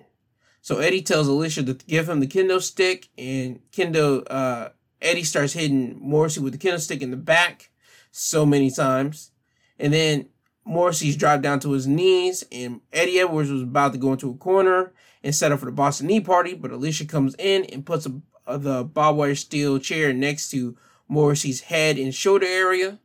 Eddie Edwards runs forward, delivers the Boston Knee Party, covers him for the win. After the match, Alicia and Eddie Edwards are holding each other's hands up in the air, but Moose comes into the ring and attacks Eddie Edwards from behind. And there's a table set up in the corner because Eddie Edwards or Morrissey set it up earlier in the match and it didn't get smashed through. So Moose decides to smash Eddie through the table by hitting him with a spear. Once this happens, Moose stands over Eddie Edwards and Alicia goes over to check on Eddie. And you see Morrissey get up and he taps Moose. And Moose and Morrissey look at Alicia just hovering over Eddie. They walk over to her slowly, and Alicia sees them. And now she's just panicking because she doesn't know what to do. And long and behold, Morrissey grabs Alicia up, and you get Moose throwing Eddie Edwards out of the ring. Moose grabs the two steel chairs that were in the ring. He throws them out of the ring. Moose then gets out of the ring. He puts uh, Eddie's head and shoulder area inside one of the chairs. He picks up Eddie and he throws him into the uh, steel ring post, and it makes a sick thud. Eddie Edwards falls down with the chair still in position. Moose grabs the other chair that's on the floor. He grabs it and he starts smacking that chair on Eddie Edwards that has the uh, chair on him. And this further inflicts more damage onto Eddie Edwards. And all while this is happening, Alicia is being held by Morrissey to s- just stand there and watch as her husband's getting beat up by Moose. And she can't do nothing but just yell out Eddie. So she had to sit there, well, basically stand there and watch as her husband got demolished. And after Moose was done, uh, Morrissey let Alicia go, and you got Moose and Morrissey walking up the ramp as Alicia is there just holding on to her husband. And that's how Impact ends with Eddie Edwards on the ground in severe pain as Moose and Morrissey are watching uh, Eddie just in a lot of pain. And that's the end of Impact Wrestling. Now it's time for SmackDown. SmackDown opens up with the draft. The draft is where Raw and SmackDown for this night, and also they'll be continuing it on Monday night. Um, the draft is when Raw and SmackDown get to select member, members from each other's rosters as a whole, and even NXT who they want to join their roster. It's just basically like the NFL draft and NBA draft. That's all it is. Um, Adam Pearce and Sonya Deville come out and they introduce the first round of the draft. And the first pick goes to SmackDown. And the SmackDown, they pick the Universal Champion, Roman Reigns. And Raw then selects the WWE Champion, Big E. Then he goes back to SmackDown and they pick, in a surprise twist, the Raw Women's Champion, Charlotte Flair. So you would think where I'm headed with this, Raw should be picking who? They should be picking the SmackDown Women's Champion, right? No, they picked Bianca Belair. So that ends the first round. So Raw gets Big E, the WWE champion, and Bianca Belair, who's not a champion, while SmackDown on the other end gets the Universal champion, Roman Reigns, and the Raw Women's champion, Charlotte Flair. Just want to throw you guys that one out there right now. Uh, after this happens, Roman Reigns and Paul Heyman comes out, and now it's time for Roman's whole in-ring promo because he's the man. Uh, Roman mentions how he's number one, not just because he was number one in the draft, but he is the one, the man of WWE. He is the head of the table, the tribal chief. You get the spiel, and he wants Baltimore to acknowledge him. And now it's time for Paul Heyman to get the mic. Paul Heyman mentions that before Extreme Rules happened, you could mention how the demon was undefeated. Now that isn't the case anymore because he went against a mountain of a man named Roman Reigns, and now the demon has been defeated. Paul then focuses his attention to Roman Reigns' next challenger, Brock Lesnar, who they will have a match at Crown Jewel on October the 21st on a Thursday. And they're in another uh they're in another continent. They're in the Middle East. I'll give more uh, details on that whenever it's been uh delegated. Paul then announces that Roman will smash Brock at Crown Jewel and that Roman will still be the undisputed Universal Champion. Once he says this, Brock Lesnar's music hits and Brock Lesnar walks down to the ring. Brock Lesnar, before he even gets in the ring, he starts circling the ring and he doesn't take his eyes off Roman, and Roman doesn't do the same thing either. He keeps his eyes locked on Brock Lesnar. Brock gets into the ring and he immediately walks straight all up into Roman's face and he starts jaw jacking right into Roman. Roman's calm, but then Roman has the jaw jack with him. So now you got two big behemoth of men just jaw jacking one another. And Roman just throws the first punch to Brock Lesnar in the skull. Brock eats a couple punches, but then as soon as Roman throws another punch, Brock was able to duck out of it and he goes right behind Roman Reigns, and you know where I'm headed with this if you watch professional wrestling. If not, for the new listeners, Brock Lesnar is going to hit Roman Reigns with with a German suplex. That is Brock Lesnar's patented move that he goes to a lot in his matches, and even when he's not in matches, when he's in backstage brawl, not in backstage brawls, but in in the brawls in the ring, German suplexes are his thing. So Roman's getting German suplex. He gets German suplex two or three times before the Usos come out to uh, save Roman. And while this is happening, Roman Reigns is able to roll out of the ring. And the Usos come in and they get hit immediately with a clothesline from Brock Lesnar. And then Brock immediately starts German suplexing them. And Roman is now on the uh, ring aisle and he sees this and he's just looking at it and he's about to get back in the ring and then he stops and then he gets off the ring apron he says i'm not doing it on your time. You're going to do this on my time. I'm the tribal chief. I'm the head of the table. You guys work around me and brock just shrugs that off and then he goes over and he starts f5ing jimmy uso first. And then the camera pans over to roman and you can hear roman shout don't you touch him. Don't you touch him. And he's meaning Brock is about to touch Jay Uso, who Jay has been Roman Reigns' right hand man since he bent the knee to Roman after Hell in a Cell uh, last year. So Brock hits an F5 on Jay and Roman just looks in disgust. And then he looks at Paul because now Roman is starting to feel that Paul has been his Judas, his deceiver all this time. And now he walks back up the ramp to the backstage, and right behind him is Paul Heyman carrying the Universal title, right behind Roman Reigns. And let me just say the drama between Paul and Roman and Brock doesn't end tonight because it continues on later in the evening. After this, we get a backstage interview with the Raw Women's Champion, Charlotte Flair. Uh, Kayla asks Charlotte, since you are now on SmackDown, does this change any of your strategies going against any of these women on SmackDown? Charlotte tells Kayla that shouldn't she be congratulating Charlotte for being the number one overall draft pick for the women's division? Charlotte says that Fox knew that they had to pick the most decorated women's competitor in WWE history and that her strategy doesn't change. She is Charlotte Flair. She is the queen, and all will bow to the queen. And she hits it with her final tagline all hail the queen.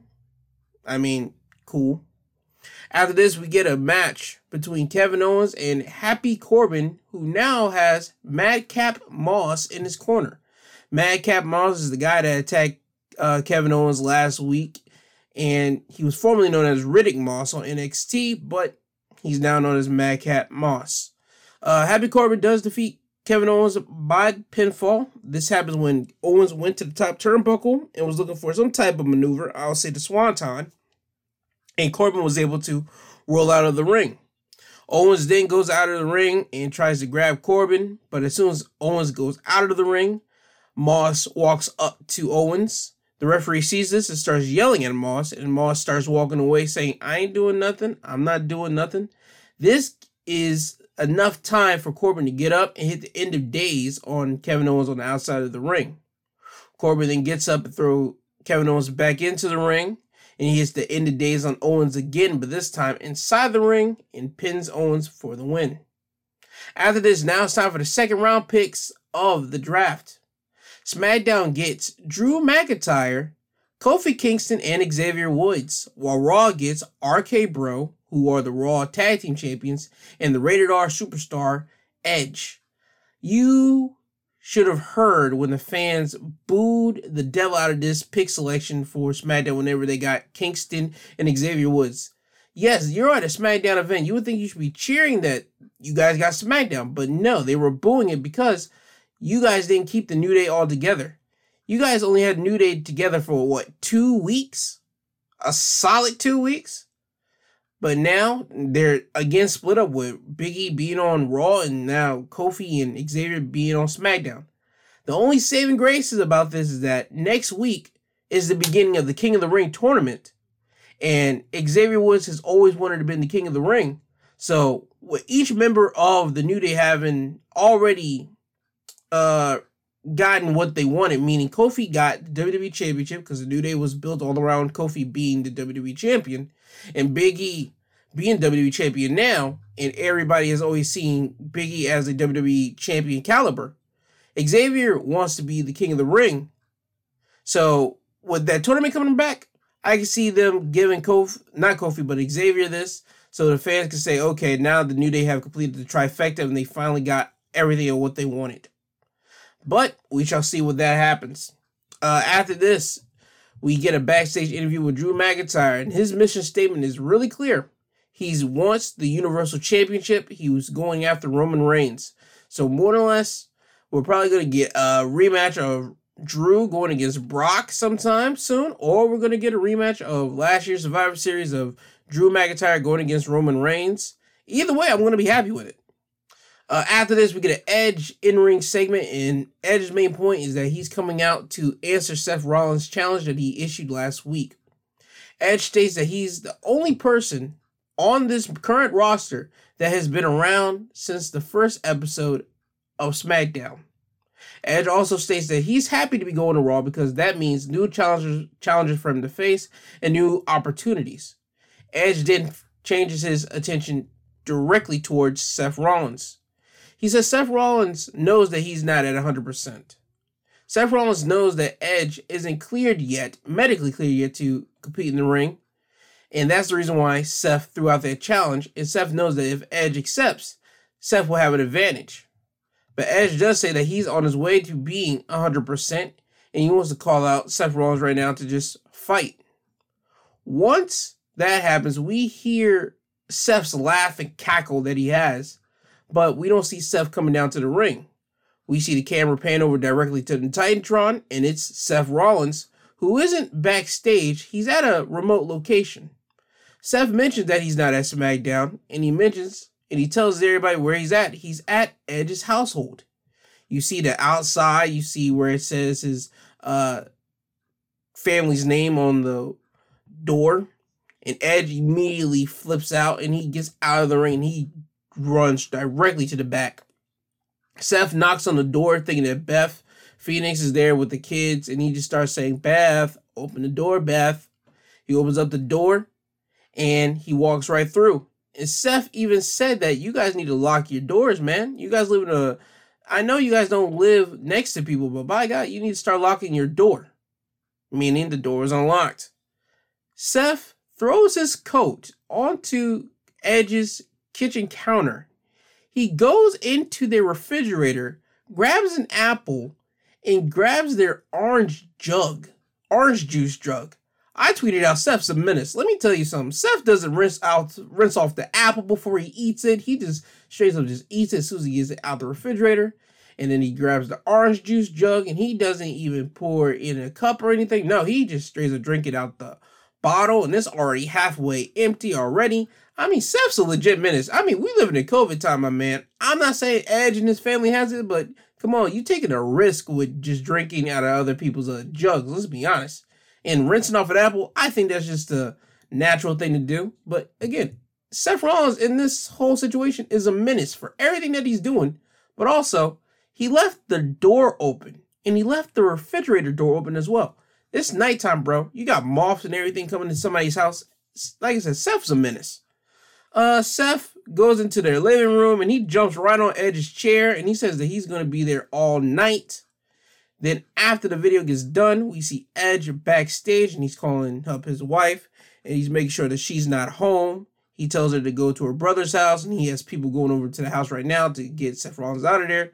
I mean, again, Seth is showing you that he's a menace to Edge and that he just doesn't care. He's trying to make Edge life completely miserable almost the exact same way that Edge used to do way back in the day, especially to whenever he had a feud with John Cena in 2006. Yeah. So it's kind of karma for years ago, but here uh it's not here nor there. After this though, we get an in-ring we were supposed to get a one-on-one competition between Liv Morgan and Carmella but that doesn't happen because as soon as the match is about to get underway, uh, Liv goes for a headlock, but Carmella gets out of the ring and she gets the microphone. She calls Liv a female dog and says that she's never good, she's never gonna get another opportunity to attack her face ever again. And so she has women come out there and put a face mask on her, a bedazzled out face mask on her, and then Liv Morgan and everybody else is kind of wondering why she's doing this. Carmella gets back into the ring and she just start immediately starts attacking Liv Morgan. She hits her in the face and then she super kicks her in the face. She grabs her and hits her with a face buster. And the match never happens. This was just basically a beatdown. After that, we get the third round picks of the draft, and SmackDown gets Happy Corbin, Madcap Moss, his running mate, and Hit Row. If you don't know who Hit Row is, Hit Row are four individuals from NXT. It's B Fab, Ashanti Thee Adonis, Top Dollar, and the NXT North American champion, Isaiah Swerve Scott. While Raw, on the other hand, gets the WWE Women's Tag Team Champions, Rhea Ripley and Nikki ASH, and Keith Bearcat Lee. After this, we get an eight man tag team match. The Dirty Dogs, Dolph Ziggler and Rod, Robert Roode, teaming up with American Alpha's own Chad Gable and Otis, going against the Street Profits and Xavier Woods and Kofi Kingston. The Street Profits in the New Day, Kofi Kingston and Xavier Woods win by pinfall. This happens when Kofi and Xavier hit their tag team finisher, the up, up, down, down on Robert Roode, and they pin him for the win. It was a solid eight man tag team match. It was it was good. Uh, it was entertaining. After this, we get the last uh, round of the night, the last picks of the night as well. Because remember, Raw does continue this draft whenever this upcoming Raw happens. Uh, on SmackDown, SmackDown gets Naomi and Jeff Hardy, while Raw gets Rey Mysterio, Dominic Mysterio, and Austin Theory. And also, I want everybody to remember that the draft, the results of the draft, meaning that the people that they get, the roster doesn't take into full effect until the day after Crown Jewel happens. I don't know why they did that, but that's what they decided to do. After this, we go backstage and we have Kayla. She's about to interview Jeff Hardy, but he's interrupted by Brock Lesnar. And Brock grabs the microphone from Kayla and he says that he is a free agent, all thanks to his good friend, Paul Heyman. And Brock breaks down what free agent means, it means Brock Lesnar can do whatever he wants. And he says again, thanks to my good friend, Paul Heyman. And he says it right into the camera and even winks a smile. And then the, then out of nowhere, the video transmission goes directly over, transitions over to Roman Reigns' locker room.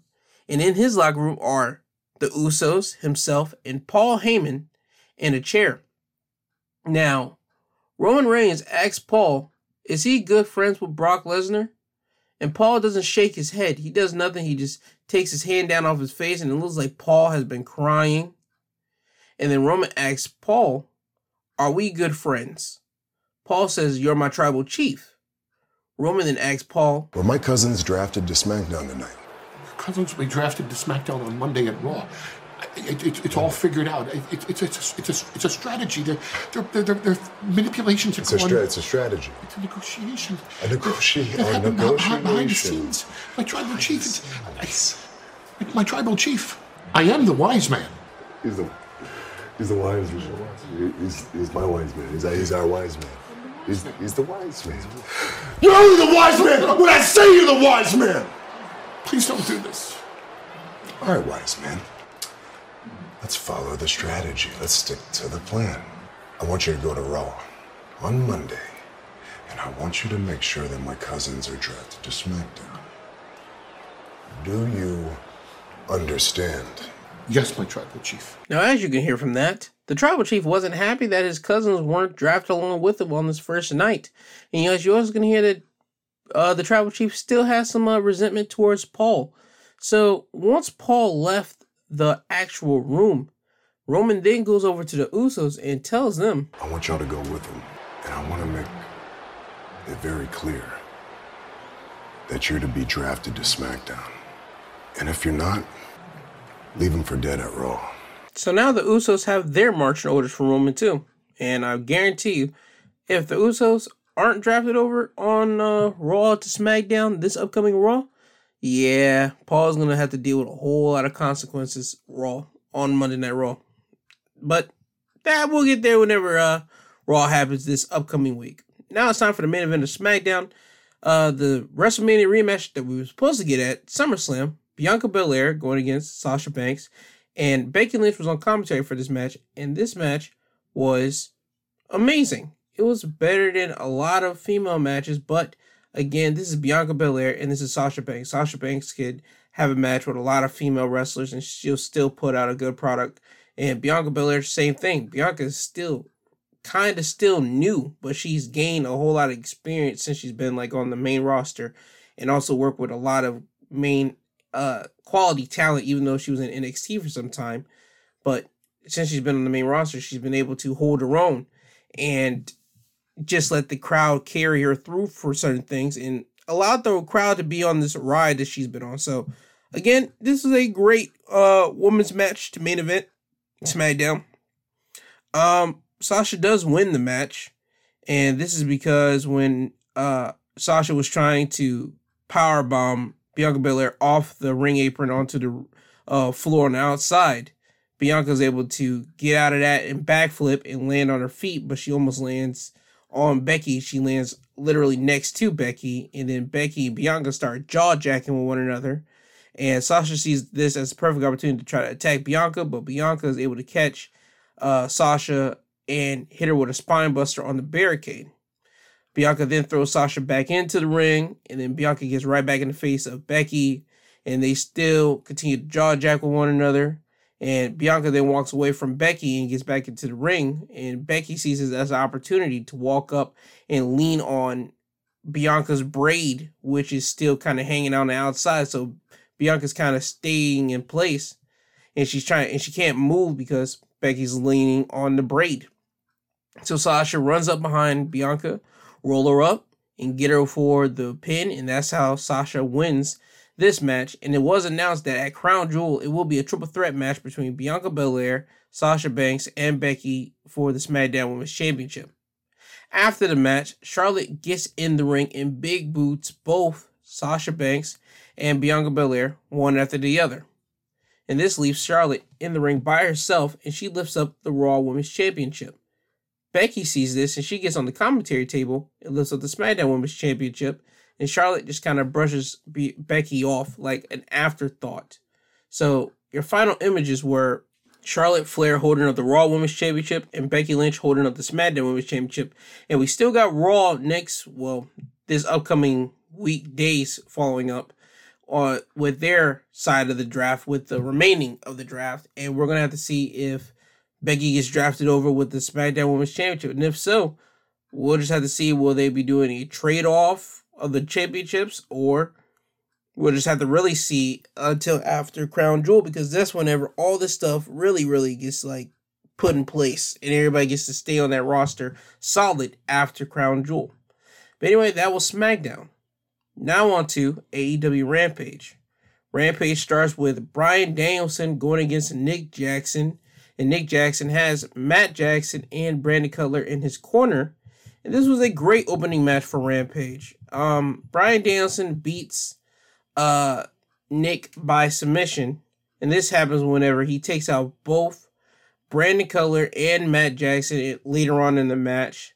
And then Bryan was able to hit a tiger suplex and then transition it over into a hammer and anvil strikes.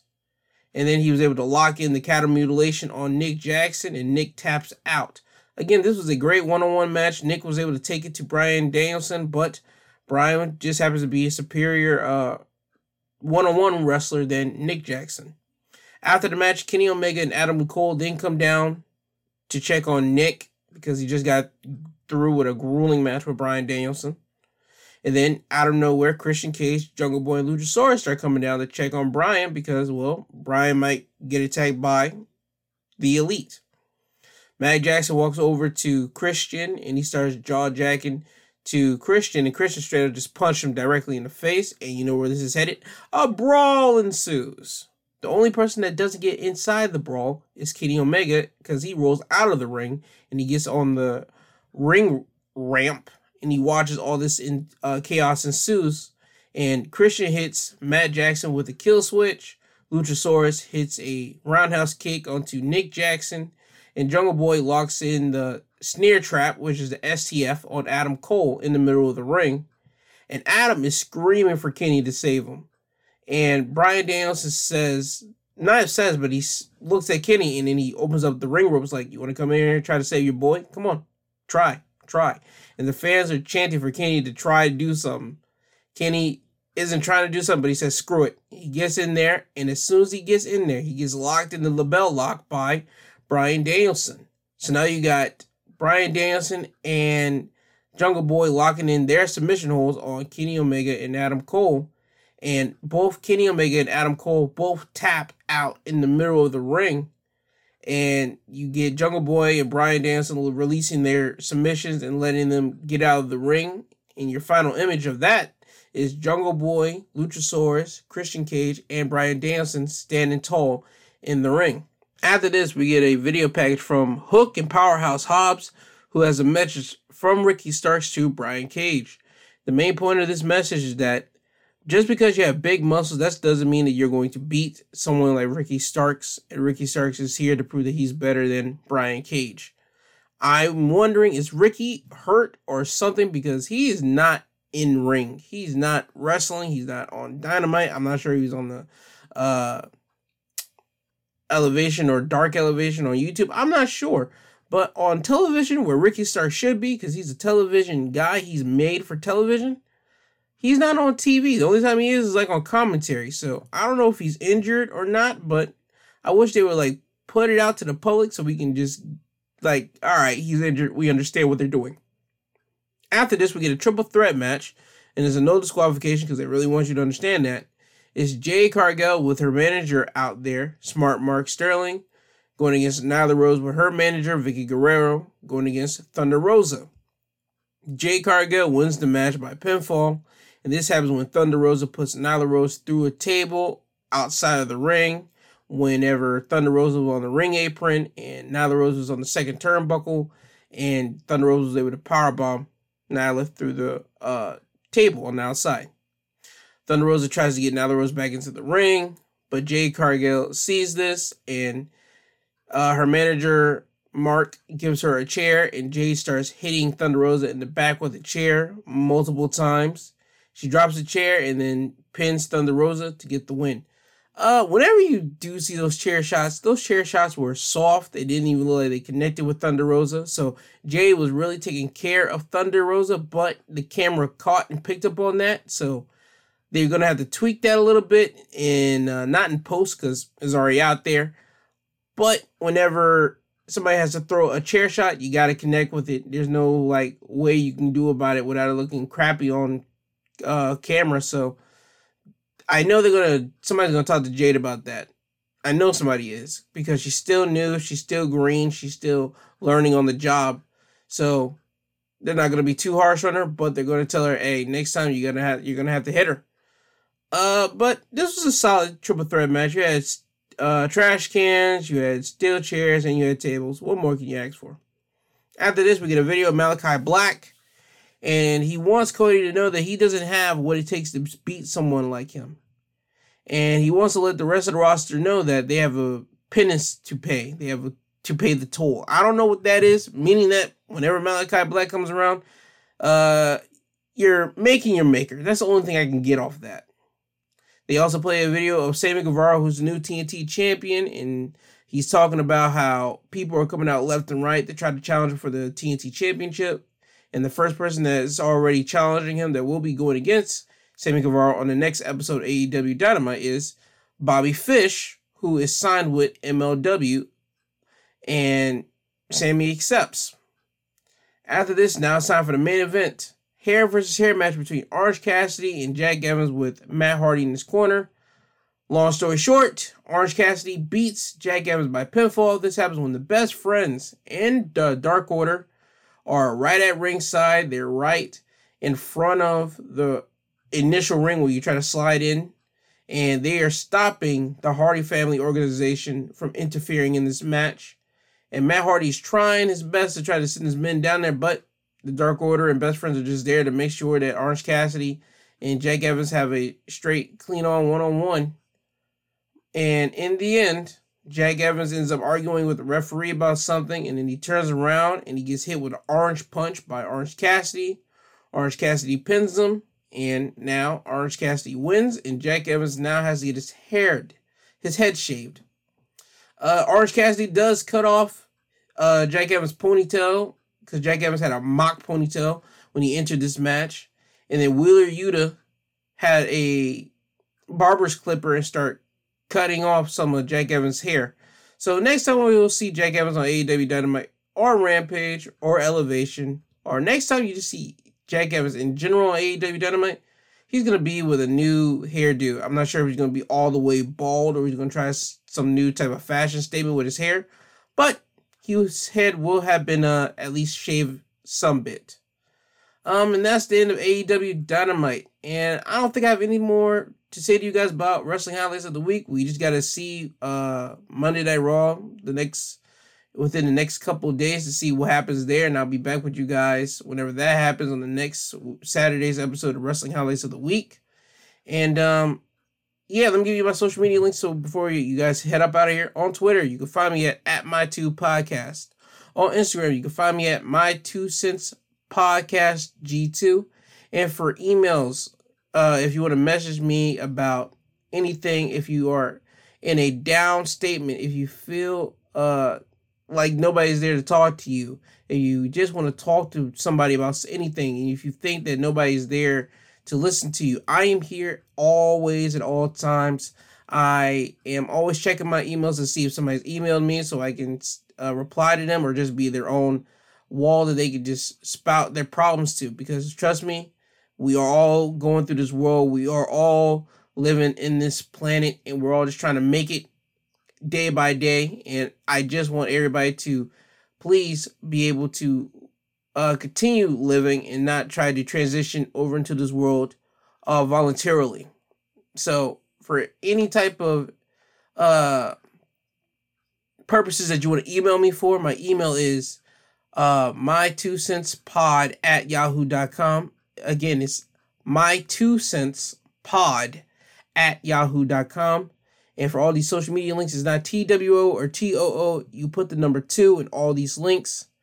And if you want to listen to future episodes of this podcast or past episodes of this podcast, you can find them at Google Podcasts, Apple Podcasts, Podbean, Apple Music, and Audible. I'm still surprised on Audible, but it's on Audible. And um, this isn't goodbye. This is until you hear from the sweet sounding voice again. This has been the Saturday version of my podcast where I talk about professional wrestling. You can turn in, you can tune in tomorrow where I talk about anything in the news uh, that's happened throughout this week or something that I just found fascinating to me that I just want to just give my opinions on. And I also will still be giving my opinions on uh, the news as well. But with that being said, this isn't goodbye. This is until you hear from the sweet sounding voice again. Remember, I do love you all. I want to thank you for taking uh, time out of your day to even listen to me just talk about professional wrestling to you and give you the highlights of each uh, show. And uh, again, I do love you all. I hope you have a blessed Saturday. I hope you conquer whatever you want to conquer this Saturday. And if you don't listen to me Sunday, I hope you have a blessed week, an amazing week. And I hope you come back next Saturday to listen to some uh, wrestling highlights from me again. But again, I love you all. This is this is goodbye. This is until you hear from the sweet sounding voice.